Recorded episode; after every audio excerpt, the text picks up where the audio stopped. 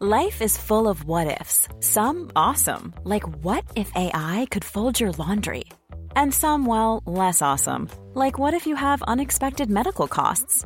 United Healthcare can help get you covered with Health Protector Guard fixed indemnity insurance plans. They supplement your primary plan to help you manage out of pocket costs. No deductibles, no enrollment periods, and especially no more what ifs. Visit uh1.com to find the Health Protector Guard plan for you.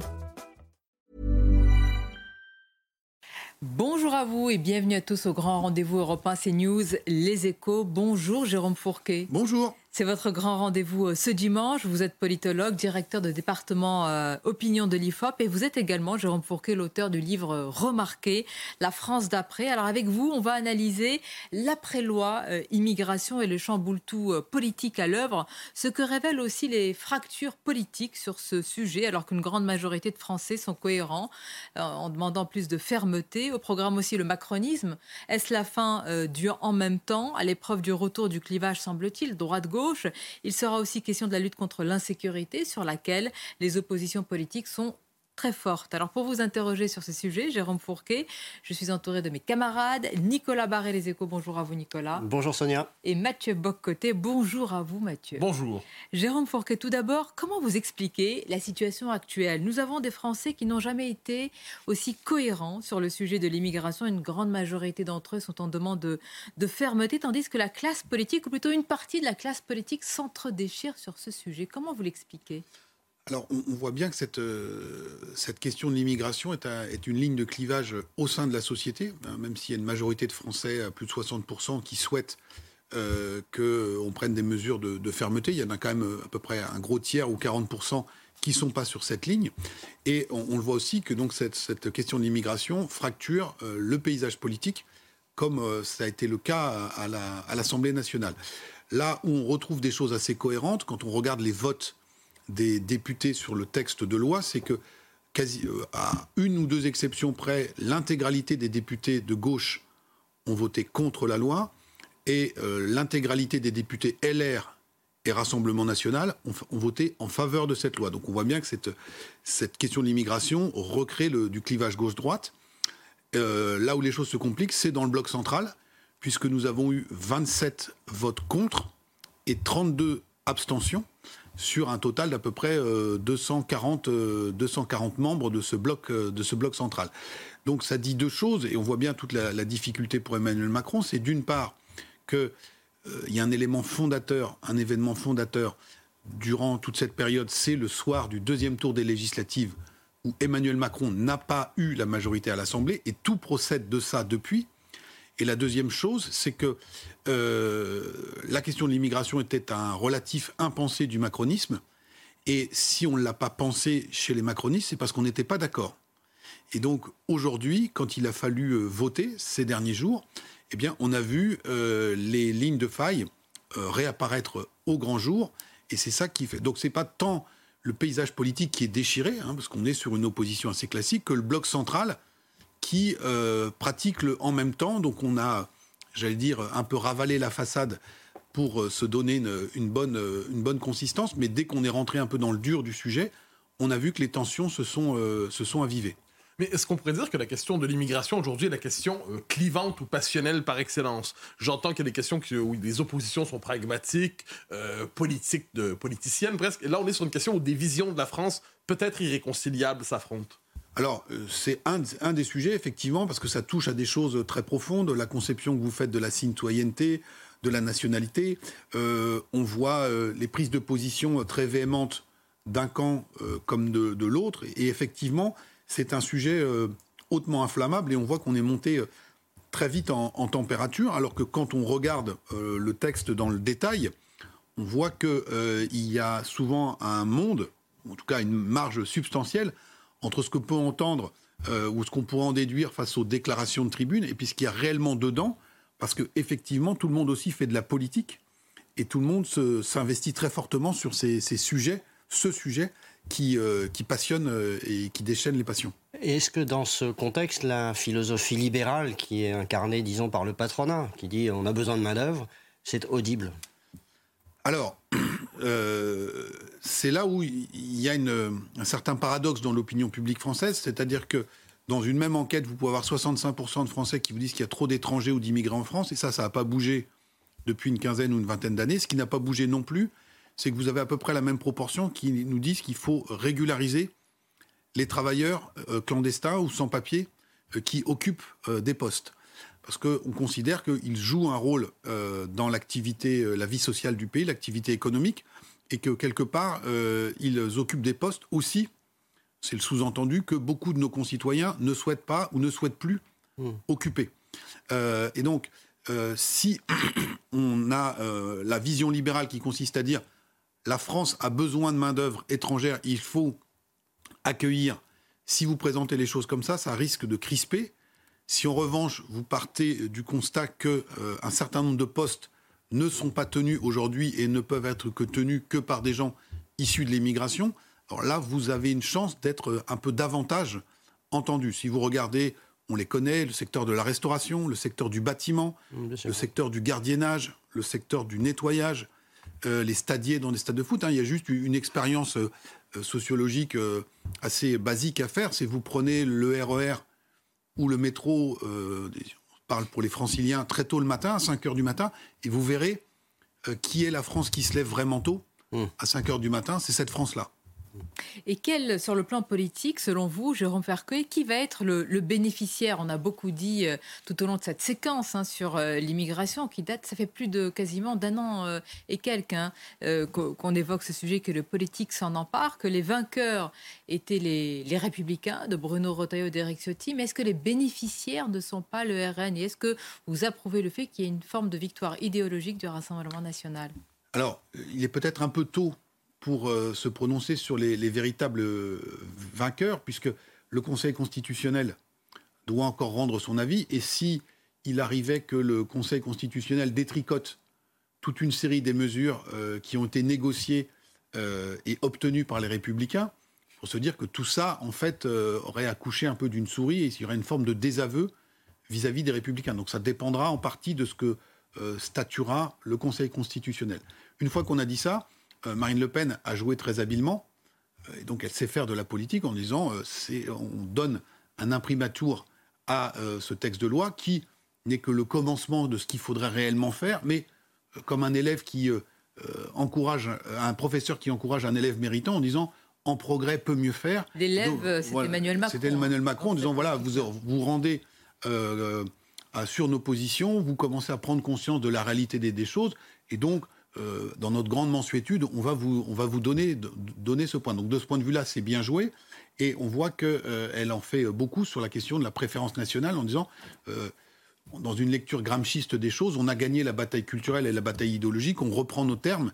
Et même si c'est que le début du commencement en termes de mesures, la logique est celle-ci. Donc sur la fin de partie, elle a plutôt bien joué. Maintenant, encore une fois, attention, nous sommes des commentateurs, des analystes, et donc c'est un peu notre rôle de travailler sur euh, ces textes, sur tout ce qui se passe à l'Assemblée nationale, mais ce sur quoi les Français jugeront, c'est sur le réel et sur la, euh, réalité du terrain, et sur est-ce que ou non, à un moment ou à un autre, ils auront le sentiment que la question des flux migratoires, euh, des reconductions aux frontières, de l'intégration ou de l'assimilation, est-ce que les choses avancent dans la bonne direction ou est-ce qu'on est toujours dans la configuration actuelle qui est une, configuration qui montre que la puissance publique subit euh, plus qu'elle n'encadre et ne régule? Justement, vous avez évoqué la question de la préférence nationale. Est-ce qu'il s'agit véritablement pour le commun des mortels? Donc non pas pour les analystes, les commentateurs, les, spécialistes de la chose publique, mais pour le commun des mortels. Est-ce que la préférence nationale, qui est présentée comme les uns comme un principe nécessaire et par les autres comme un scandale, est-ce qu'elle fait véritablement scandale chez, chez les lecteurs moyens? Alors, on n'a pas, posé de, questions euh, récemment dessus, mais les, enquêtes historiques montraient là encore que c'était très clivé, euh, avec euh, un électorat de gauche qui était assez opposé à, ce principe, mais pas mal d'autres électorats qui adhéraient à cette question. Avec là aussi, on peut s'interroger sur le débat qui existe, c'est-à-dire prenons le cas de la fonction publique en France. Pour occuper un poste dans la fonction publique, il faut avoir la nationalité française et ce n'est absolument pas remis en question dans le débat public, et personne vous dit que c'est une euh, illustration honteuse de la, préférence nationale. Euh, ensuite, il y a la question des allocations, des aides plus ou moins contributives, en disant est-ce que un étranger qui travaille et donc cotise euh, a le droit de bénéficier de, ce type d'allocation? Je pense que là-dessus, il y a une majorité de Français qui seraient d'accord. Maintenant, est-ce qu'un étranger qui vit en France et qui ne travaille pas et donc qui ne cotise pas a le droit à, bénéficier d'un certain nombre de prestations sociales Là, je pense que les Français, majoritairement, sont plutôt favorables à ce que ce ne soit pas le cas. Euh, derrière le texte sur euh, l'immigration, Jérôme Fourquet, c'est la question européenne aussi et surtout qui est en toile de fond. Avant justement le scrutin européen, il y a la question de la primauté du droit français, des, frontières, de notre souveraineté aussi. Ce sont des questions éminemment euh, politiques là qui sont en train de s'inscrire dans le marbre et qui vont évidemment être un très grand, comment dire, une boussole pour ce scrutin à venir? Oui, alors une nouvelle fois, tout cela montre une forme d'impuissance publique où les limites qui sont euh, posées à notre souveraineté, euh, en ce sens que euh, si le Conseil constitutionnel venait à retoquer un certain nombre de mesures, ce serait en raison de la non-conformité au droit français, mais aussi, plus certainement, à une forme de non-conformité vis-à-vis des traités. Et donc, petit à petit, on voit émerger dans le débat public l'idée selon laquelle la jurisprudence européenne, un certain nombre de traités ou de normes internationales nous empêchent de mener ou limite nos prérogatives et nos, pouvoirs d'action. Et donc, jusqu'à présent, une majorité des politiques ont, raisonné à périmètre constant en disant euh, on se présente à l'élection et on va mener des politiques publiques dans le cadre qui est celui dont nous héritons. Et euh, un certain nombre de personnalités politiques, je pense notamment euh, à Laurent Vauquier dans une interview qui avait été assez remarquée, dit voilà, si aujourd'hui on veut mener la politique qu'on souhaite mener, il va falloir assumer qu'on révise euh, ce cadre et que euh, éventuellement on casse entre guillemets un peu de vaisselle ou beaucoup de vaisselle en disant voilà nous ne peut plus euh, se satisfaire de, cela. Et ça c'est un discours qu'on entendait assez peu il y a une quinzaine ou une vingtaine d'années. Alors pour quelle raison l'entend-on plus? D'une part parce que la jurisprudence européenne prospère et d'autre part parce que les problèmes qui sont posés notamment en matière de flux migratoires ou autres euh, sont d'une nature assez différente de celle qu'on connaissait. C'est important ce que vous dites, c'est devenu un marqueur. C'est-à-dire qu'il y a quelques années aussi, euh, d'ailleurs en tant que euh, journaliste et commentateur, c'est une question qui n'infusait pas tellement dans le débat voilà, public donc c'est en train de monter. Aujourd'hui, c'est une prise de conscience. Bah pour certains d'entre eux, et il se trouve qu'on va avoir des élections européennes, et donc ça va être le, le bon moment aussi pour débattre de ce genre de choses. Là-dessus, Emmanuel Macron est très cohérent. sur un certain nombre de sujets, le macronisme a évolué dans, ses positions.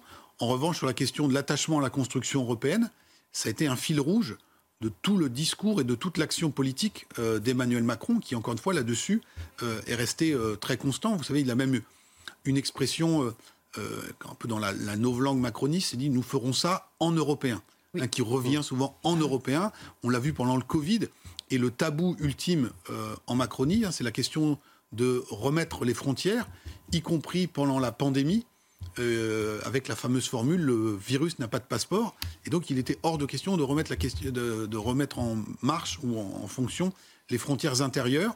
Et, donc on voit bien que le rapport, à la côté de l'immigration, il y a aussi la question du rapport à l'Europe, ce que j'essaie aussi d'expliquer dans le livre, qui est devenu une ligne de clivage majeure et qui a expliqué la reconfiguration politique et qui a contribué à faire exploser et la gauche et la droite parce que euh, dans les rangs de la gauche et les rangs de la droite, le degré d'adhésion au modèle européen n'était pas, pas forcément le même, et nous nous sommes confrontés régulièrement à cette question-là, D'où la recomposition dans laquelle euh, nous sommes plongés aujourd'hui. On va marquer une pause et continuer à en parler. Euh, Jérôme Fourquet, avec vous, c'est passionnant. Et avec Mathieu Bocoté et Nicolas Barré, donc la question européenne, révélateur euh, politique. Et puis on va essayer d'interroger ce en même temps est-il tenable? Et notamment sur les questions régaliennes. On va parler également de sécurité ou d'insécurité. Une courte pause et on se retrouve.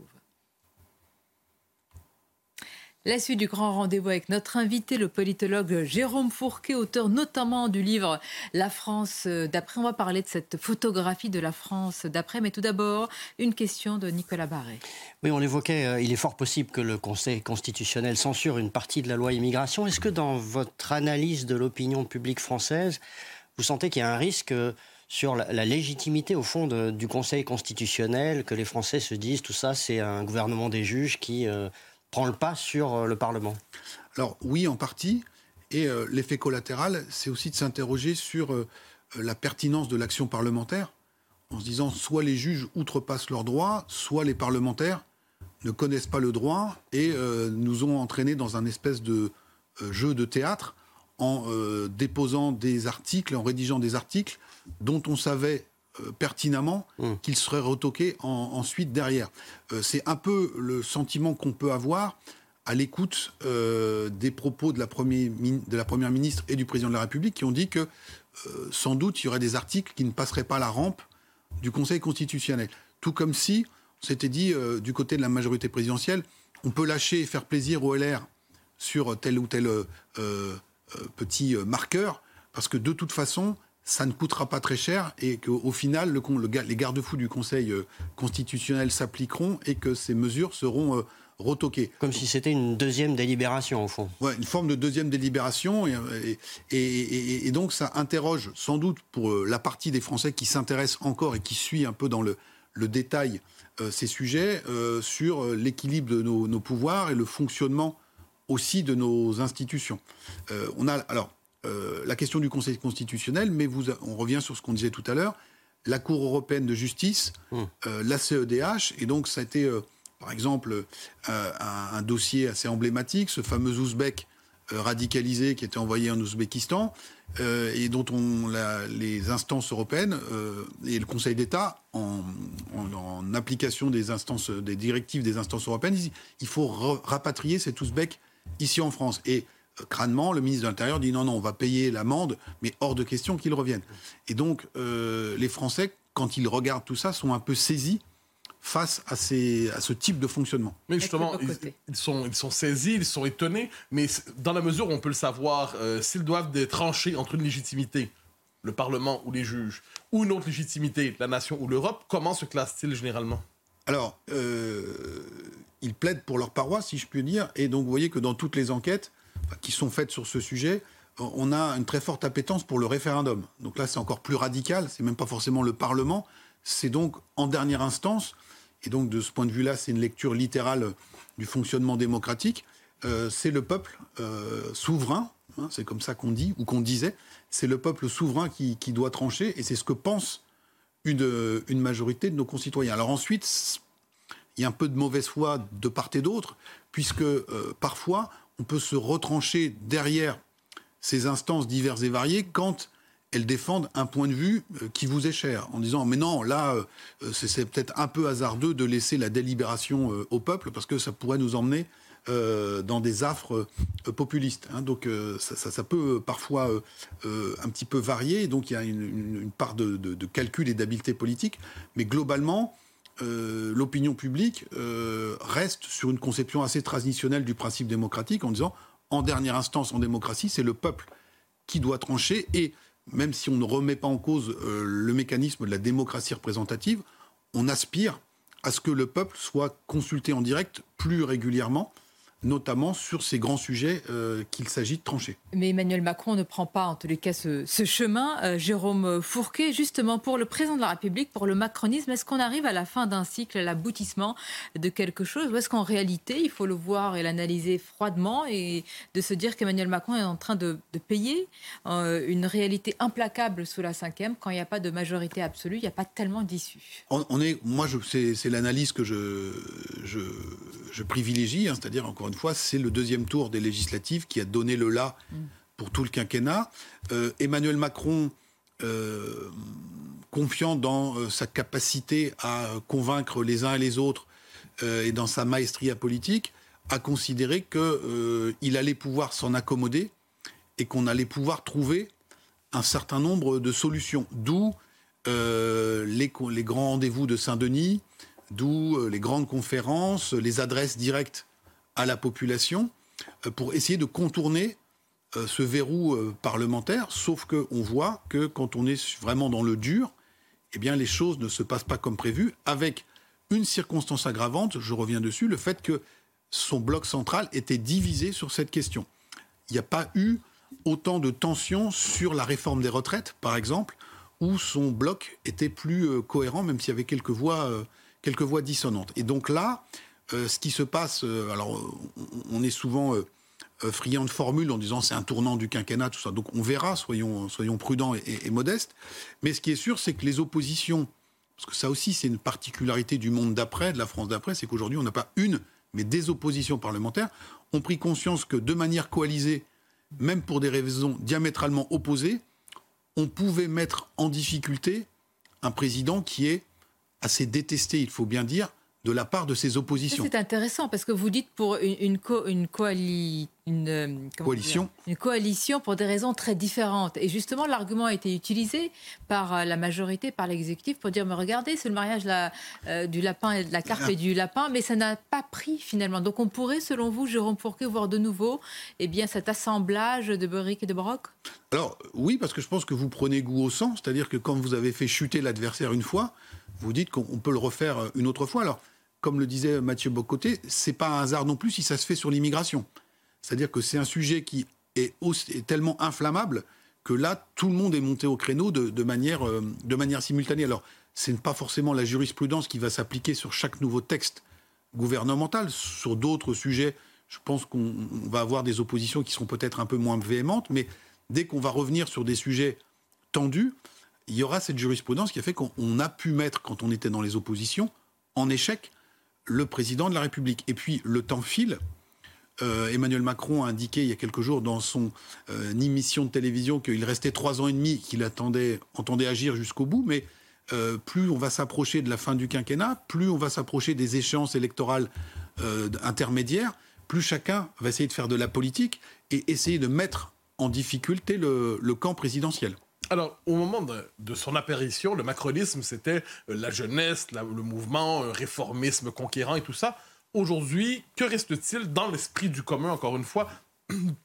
Pardonnez-moi, du macronisme. Vous avez évoqué l'Europe, mais pour le commun immortel, que représente le macronisme idéologiquement aujourd'hui? Alors, il y, a cette question, euh, y a cette question européenne, et euh, ce qui a marqué, je pense, au long cours, les esprits, c'est les réformes économiques. Notamment, on y reviendra peut-être tout à l'heure, la réforme des retraites, Hein, qui sur l'année 2023 nous a occupé, le temps passe vite encore une fois, on oublie souvent, mais euh, pendant plusieurs mois, de très grandes euh, manifestations, des journées de grève, une mobilisation euh, assez historique. Et donc ce, moment-là, associé aussi à la réforme et la suppression de l'ISF, aux APL, à la politique, ce qu'on appelle la politique de l'offre, c'est-à-dire pour accroître la, compétitivité des entreprises, baisser les impôts de production. Une partie des milieux d'affaires des milieux économiques se disent bah, tout n'a pas été bien fait, mais ça a été plutôt dans le bon sens. Et puis une autre partie de la population considère que c'était une politique, comme on dit, euh, euh, néolibérale, euh, trop, trop dure. on mentionne également la modification du régime d'assurance chômage, etc., etc. Donc c'est plutôt, je pense, les éléments à tonalité économique qui vont teinter ou colorer le regard qu'on porte en positif ou en négatif sur euh, ce quinquennat et demi euh, qui s'est déjà écoulé euh, sous, sous Emmanuel Macron, même si le débat là, sur la loi immigration laissera des traces. Encore une fois, nous ne sommes pas à l'abri d'un retocage assez sévère d'un certain nombre de mesures, et là on repartirait un petit peu dans le vaudeville politique. Jérôme Fouquet, dans quelques instants, on va marquer une pause. On va parler euh, d'insécurité, des mots aussi euh, euh, qui ont marqué finalement cette année, et puis de la France d'après. simplement une question. Et maintenant, quel, quel souffle, quel sursaut pour Emmanuel Macron? Il a dit qu'en début d'année, il a annoncé une initiative, apparemment qui se rapproche peut-être du domaine de, de l'école. Mais est-ce qu'il y a encore un lapin dans le chapeau du président de la République? Alors, euh, il faut faire confiance à sa capacité d'imagination. Il a, il a quand même le, pouvoir d'initiative sous la Ve République, c'est pas rien. Euh, et puis, euh, pour rebondir sur ce qu'on disait avec Mathieu Bocoté, il y a aussi sans doute une volonté du président de la République, à côté de ces réformes économiques et de cette poursuite de construction européenne, c'est de marquer ces quinquennats du saut du progressisme sociétal. Et on a un grand rendez-vous avec la loi sur la fin de vie, mmh. qui ne sera pas un petit sujet c'est sans doute en partie là-dessus qu'Emmanuel Macron euh, compte s'investir euh, dans les prochains mois, en attendant le grand rendez-vous qu'on attend en Macronie, c'est-à-dire les JO, euh, sur lequel on compte beaucoup du côté de l'exécutif pour tourner les pages. vous amenez le, sujet à venir, parce que qui dit JO dit aussi sécurité, insécurité, délinquance. On marque une courte pause, on va évoquer ces sujets, et toujours avec cette France d'après que vous esquissez dans votre livre. À tout de suite. Le grand rendez-vous européen, CNews, les échos avec notre invité, Jérôme Fourquet, politologue, auteur de La France d'après. Nous avons évoqué euh, les suites de la loi immigration, les conséquences sur le macronisme. Jérôme Fourquet, nous approchons de la, fin de l'année, une année qui a été marquée aussi par des épisodes tragiques comme celui de, de Crépol avec la mort de Thomas, mais aussi euh, l'attentat euh, à, Paris. Et lors de ces deux faits, il y a eu des fractures politiques très fortes, notamment sur Crépol, où la majorité n'a pas voulu voir tout de suite, n'a pas voulu voir qu'il s'agissait de son point de vue d'un fait de société avant de le reconnaître du bout des lèvres. Olivier Véran avait parlé d'un risque de basculement de la société. Comment vous analysez tout cela? Alors vous pouvez ajouter aussi euh, dans la rétrospective de l'année euh, les émeutes euh, de juin, juin juillet, hein, 500 quartiers qui se sont plus de 500 quartiers qui se sont embrasés en France. Alors sur l'affaire de Crépol, euh, on, débat souvent sur est-ce que c'est un fait de société ou un fait divers? Et moi, je considère que euh, un fait de société, euh, c'est une somme de faits divers. C'est que quand il y a plusieurs faits divers qui se répètent, ça devient un fait de société. Et donc là, euh, des attaques euh, ou des, agressions au couteau, on voit qu'elles se, multiplient. Alors, elles ont existé dans notre histoire. On parlait des, au début du XXe siècle, les Apaches à Paris, sur les fortifications, les surineurs, etc., etc. Mais on a un regain de ce type, euh, de d'attaques, mettant euh, aux prises des individus qui sont très jeunes, parfois pour des, motifs très, très futiles, hein, c'est rix. Euh, donc ça, c'est un exemple assez marquant pour, pour l'opinion publique, mais on a d'autres types de, de violences aussi qui se, qui se banalisent et qui se diffusent dans la société. Si on reprend et qu'on regarde un peu cliniquement les, choses à, à, à, Crépol, on voit par exemple que la première victime a été un vigile. Et donc, euh, pour ceux qui ne savaient pas, on apprend que désormais, les, célèbres balles de village ou les fêtes populaires, eh euh, pour qu'elles se déroulent dans des conditions relativement normales, doivent euh, être encadrées par des services de, vigiles ou de, sécurité. Hein, donc, ça dit bien cette montée de, des, tensions dans la société française.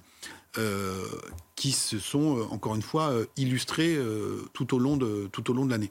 Et dans vos études sur l'analyse de l'opinion euh, publique, est-ce que vous sentez que la société française est une société qui a peur, qui est angoissée? Comment est-ce que vous voyez cette euh, Alors, éventuelle progression de la peur, de ce sentiment d'angoisse sur, sur la durée D'ailleurs, est-ce un sentiment Parce que je me permets d'amener de, de, mmh. un, un, éclairage. Quand euh, la Première ministre a parlé d'un sentiment de la violence qui augmente, le président de la République et Gérald Darmanin ont parlé de décivilisation. Et mmh. encore, euh, il y a quelques jours, Emmanuel Macron assume hein, le terme de décivilisation. Oui. Alors oui, alors euh, j'ai tout un chapitre sur ce phénomène de décivilisation dans, dans, dans le livre. Euh, on va trancher le débat sur sentiment ou pas sentiment. Euh, le fait même qu'il y ait un sentiment d'insécurité, c'est un fait social. Mmh. C'est-à-dire que quand une majorité de la population est inquiète, a peur, se dit que pour un mauvais regard, on peut prendre un, un, coup de couteau, que le chauffeur de bus ne va pas oser faire une réflexion à quelqu'un qui se comporte mal dans son bus, que des enseignants exercent euh, leur droit de retrait, que 70% des élus, euh, enquête qui était rêvé, sondage qui été publié au moment du congrès de l'association des maires de France, ouais. ont été victimes d'incivilité. On voit bien, on voit bien ces phénomènes-là. Quand euh, donc j'évoque aussi des statistiques dans le livre parce que parfois on casse un peu le thermomètre. Euh, mmh. Mais euh, si vous regardez le nombre de pompiers qui sont euh, agressés en mission, le nombre de policiers qui sont blessés en mission sur 15 ou 20 ans, les chiffres augmentent. On peut prendre un baromètre euh, qui vaut ce qui vaut, c'est le nombre de détenus en France. Mmh. On peut dire c'est parce que la justice fonctionne mieux, elle est plus sévère. On peut aussi dire c'est parce qu'il y a plus de clients à mettre euh, sous les verrous. On était à 50 000 détenus emprisonnés en 2002, au moment où Jean-Marie Le Pen accède au second tour de la présidentielle. On a plus de 70 000 aujourd'hui, euh, sachant qu'à l'époque, euh, nous n'avions pas inventé le bracelet électronique qui est porté par 14 000 personnes en France. Et donc rien qu'à cette aune-là, on voit bien la montée des choses. On a parlé rapidement des émeutes. Euh, le bilan des émeutes, en nombre d'interpellations, en nombre de policiers blessés, en bilan des dégradations, est, beaucoup plus élevé que celle de 2005, qui s'était produite sur trois semaines, alors là, alors là, cette année, les émeutes n'ont duré que six jours. Hein, donc on voit bien qu'il y a une montée objective de ce type de problème. Alors, la question euh, débattue du lien entre euh, insécurité et immigration était présente tout au long de l'année.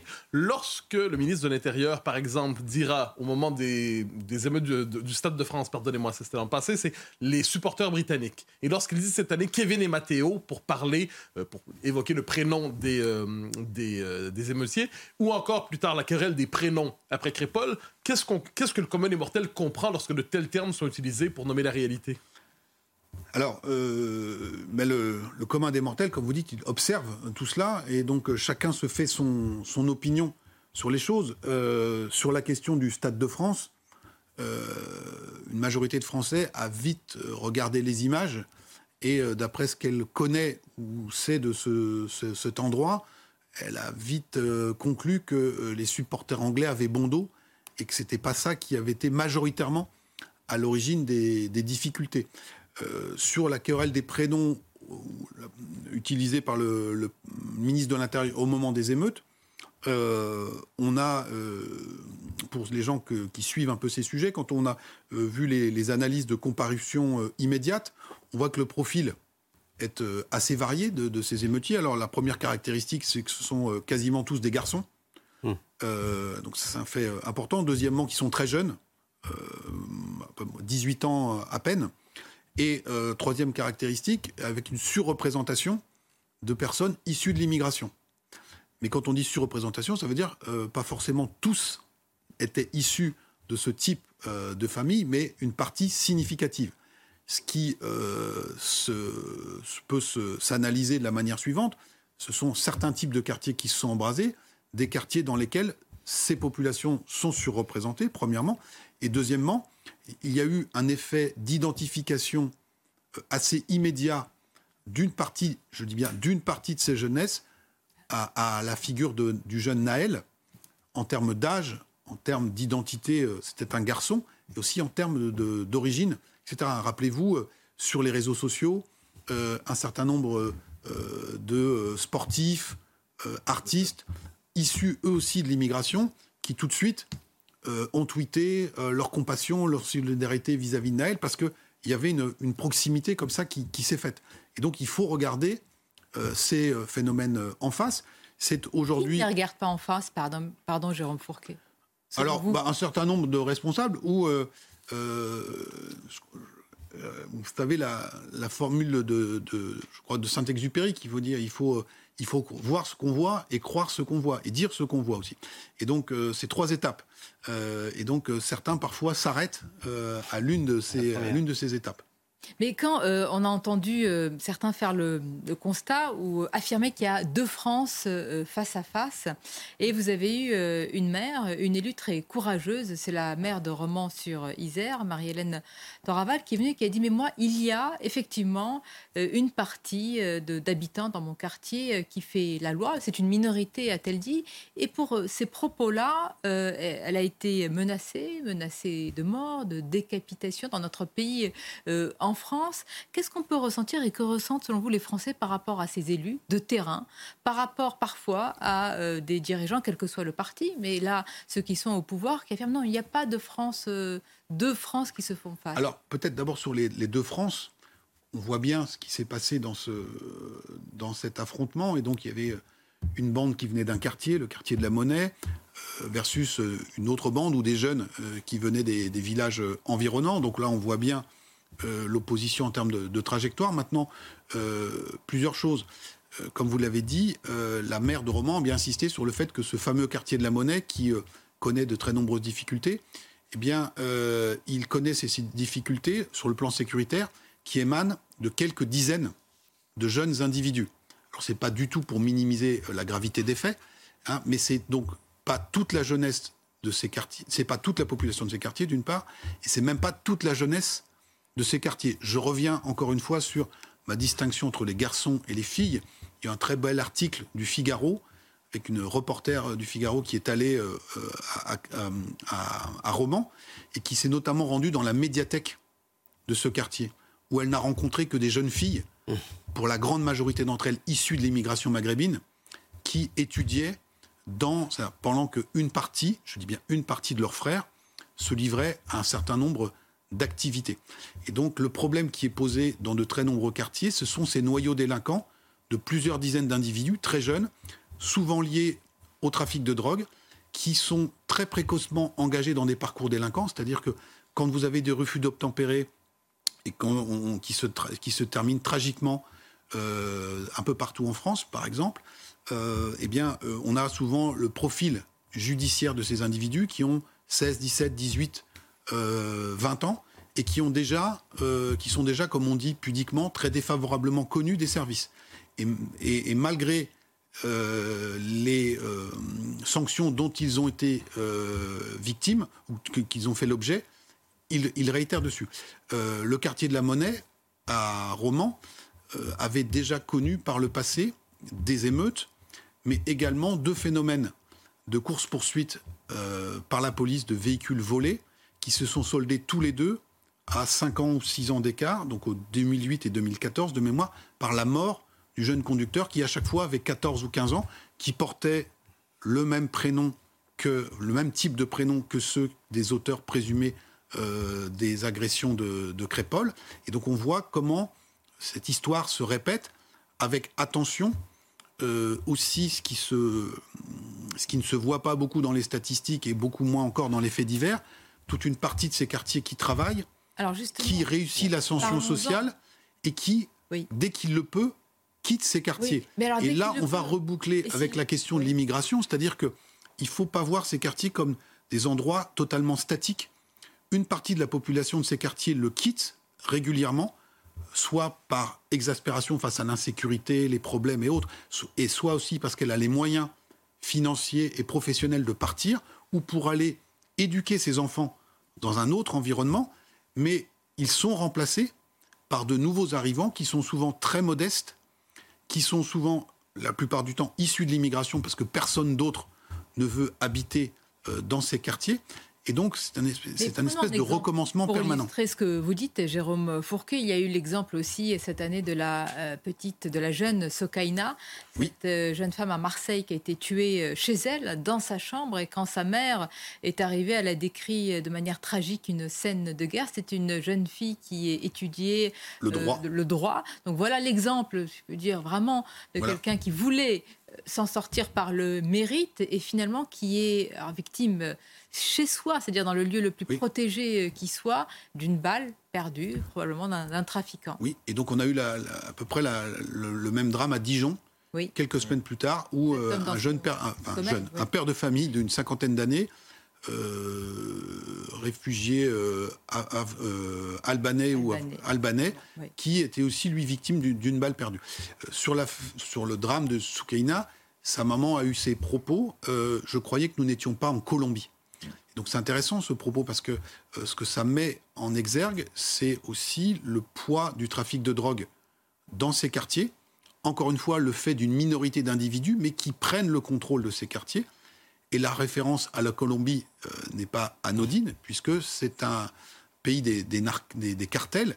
Et donc, à bas bruit, on, et parfois de manière beaucoup plus sonore, on voit cette influence du trafic de drogue euh, s'implanter dans tous ces quartiers et prendre en otage, y compris des familles issues de l'immigration, qui n'aspirent qu'à une chose, c'est de réussir leur parcours d'intégration dans la société française, mais qui est rendu beaucoup plus difficile aujourd'hui qu'hier dans ces quartiers. Ce que vous décrivez renvoie en fait à, l'impuissance publique, euh, parce que ces bandes, ces, trafics, etc. sont connus et néanmoins euh, continuent d'opérer.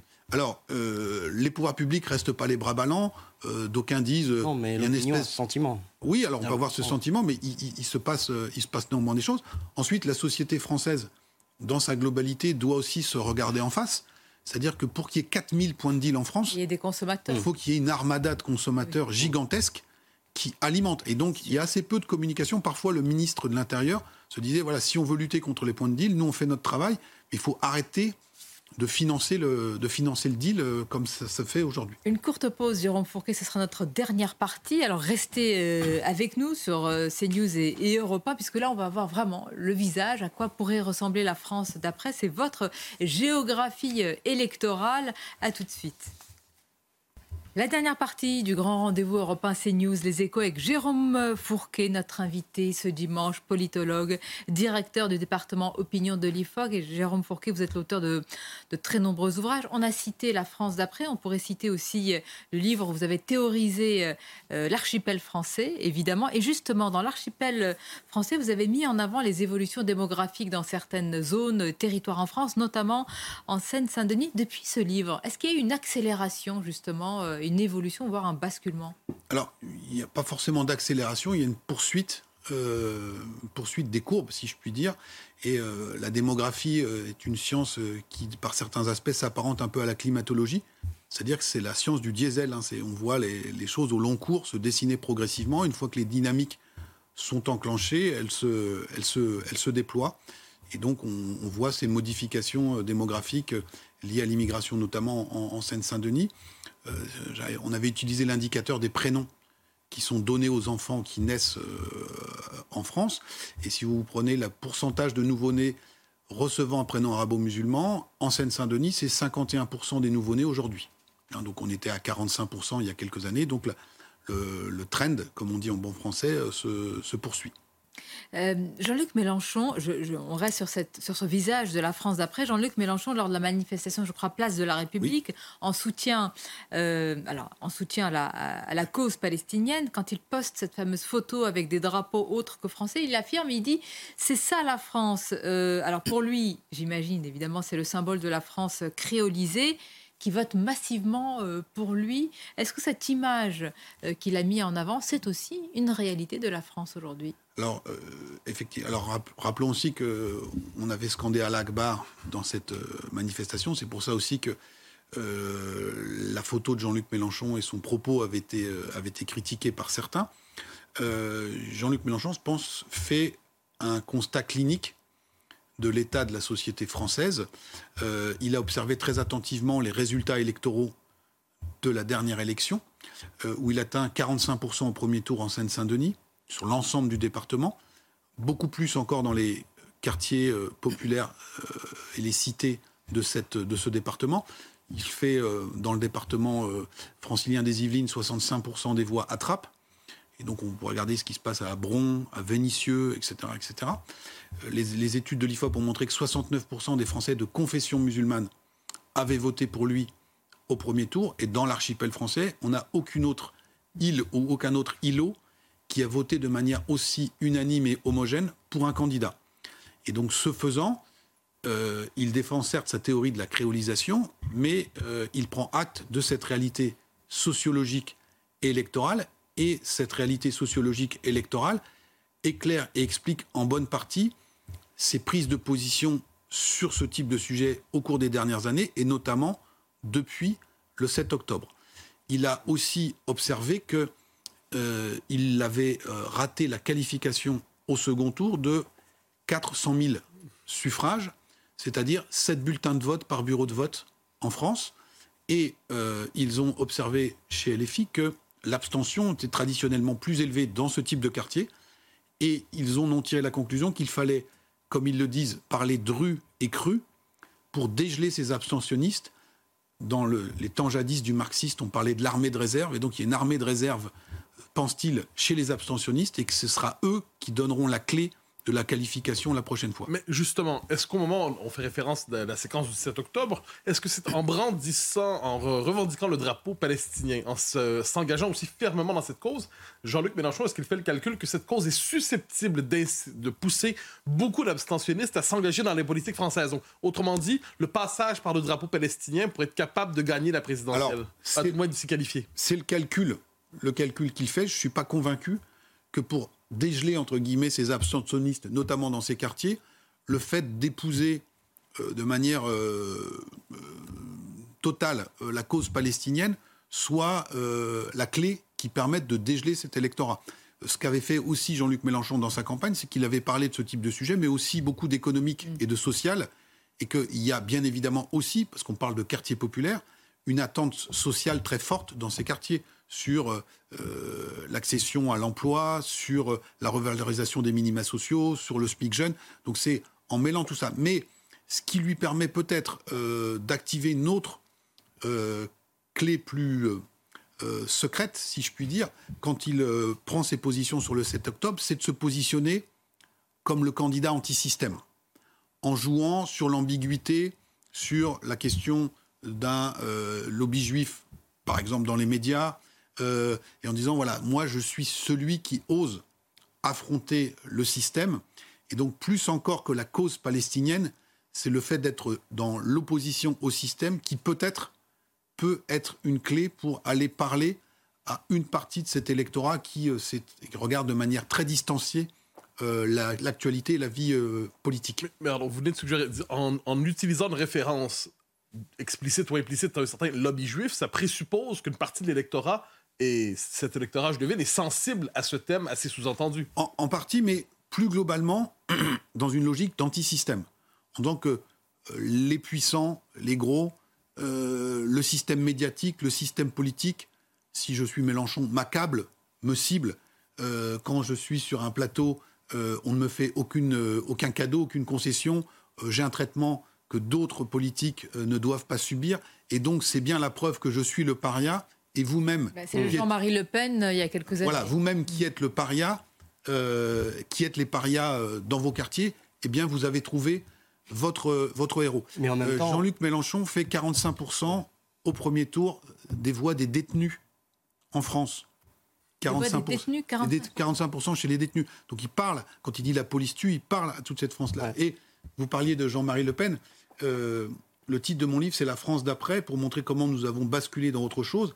Et sur ces questions-là, les, euh, j'allais dire, les évolutions sont assez saisissantes.